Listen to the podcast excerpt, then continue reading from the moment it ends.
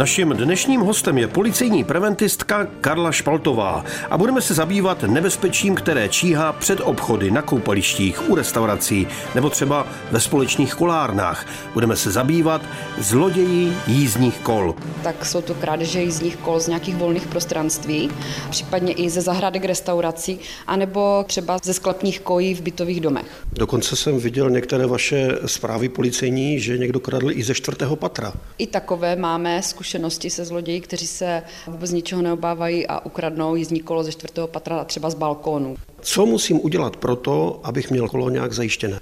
tak stoprocentně ho musíte zabezpečit minimálně lankovým zámkem. Ale i to zabezpečení tím lankovým zámkem by mělo splňovat eh, nějaká pravidla. Takže pokud si kolo uzamykám, měla bych ho vždycky zamknout eh, k nějaké pevné překážce, takže pokud je tam jízdní stojan, k jízdnímu stojanu, přes ten rám toho jízdního kola, protože ty jízdní kola některé jsou teda vybaveny tím, že mají páčku, která jednoduchým pohybem nám odejme jenom to přední kolo a potom vlastně ten zloděj si může odnést tu kostru s tím zadním kolem a majitel se potom diví, že mu zůstane jenom přední kolo s lankovým zámkem.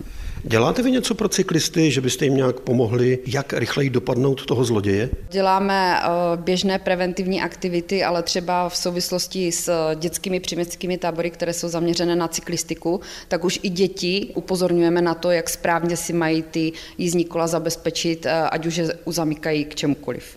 Když mám drahé kolo, třeba za 100 tisíc, mám ho připoutané, přesto mi ho někdo ukrade, mám na něco nárok? Tak jako si pojišťujete své motorové vozidlo, tak si můžete pojistit i jízdní kolo. Samozřejmě eh, pojišťovnu potom při té krádeži zajímá, jestli to kolo bylo řádně zabezpečeno. Vždycky tam hraje roli ten zámek. Vy jste říkala, že nejideálnější jsou lankové zámky nebo spíš řetězové zámky? Ano, eh, lankové eh, nebo ty řetězové, takové ty staré klasické, nicméně ani to nemusí vysloveně toho zloděje odradit od toho, aby to neskusil překonat. Co mám dělat, když zjistím, že mé kradené kolo je někde třeba vystavené v nějakém bazaru nebo v někde v nějaké zastavárně? Tak určitě volat eh, i hned na linku 158, případně jestli někde v dostupné vzdálenosti je obvodní oddělení policie, tak se dostavit eh, přímo osobně ke kolegům a ti to potom se budou věci dále zabývat. Posloucháte rozhlasový seriál Bezpečný průvodce džunglí zločinu s policejní preventistkou Karlou Špaltovou.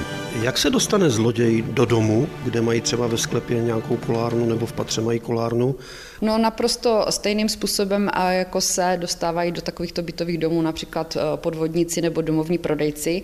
Takže zkusí zazvonit na nějaký zvonek, představí se třeba jako pošťák nebo eh, si přečte jméno na zvonci, řekne, že soused zapomněl si klíče, eh, nebo že nese letáčky do schránky a spousta nájemníků, aniž by si toto překontrolovala, tak automaticky zabzučí bzučákem a otevře a vpustí takovou tu osobu vlastně do společných prostor toho bytového domu. Já doufám, že i dneska přestože je velká eh, kumulace osob v takovýchto bytových eh, domech, kde se střídá spousta nájemníků, že se aspoň ti sousedé trochu znají a že by pohlase poznali, že to je opravdu někdo cizí. Stává se, že kola zmizí třeba i ze soukromého pozemku, ze zahrady, od domku? Ano, určitě stává se to právě s nadcházejícím počasím, kdy všichni vytahují svá drahá jízdní kola a nejenom jízdní kola, ale i třeba jednostopa motorová vozidla, takže motorky.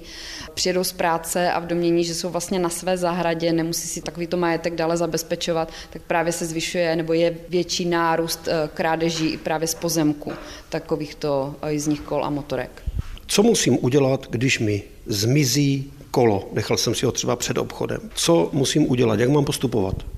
Tak určitě v první řadě vytáhnu svůj mobilní telefon a volám na linku 158. Potom na místo přijíždí uh, hlídka uniformovaná uh, obvodního oddělení, která provádí prvotní šetření na místě a dále potom prověřuje a prošetřuje danou událost. A jaké dokumenty mám připravit nebo něco, co prokazuje, že se mi opravdu ztratilo kolo? Tak samozřejmě je dobré mít eh, účtenku nebo doklad o nabití takovéhoto jízdního kola. A co je úplně nejlepší, eh, pokud existuje nějaká fotografie, na které to kolo je krásně vidět, což nám potom pomáhá k identifikaci, případně když se někde to kolo najde. Bezpečný průvodce džunglí zločinu. Každý pátek po 15. hodině a v repríze každý čtvrtek v 18 hodin a 45 minut na vlnách Českého rozhlasu Ostrava.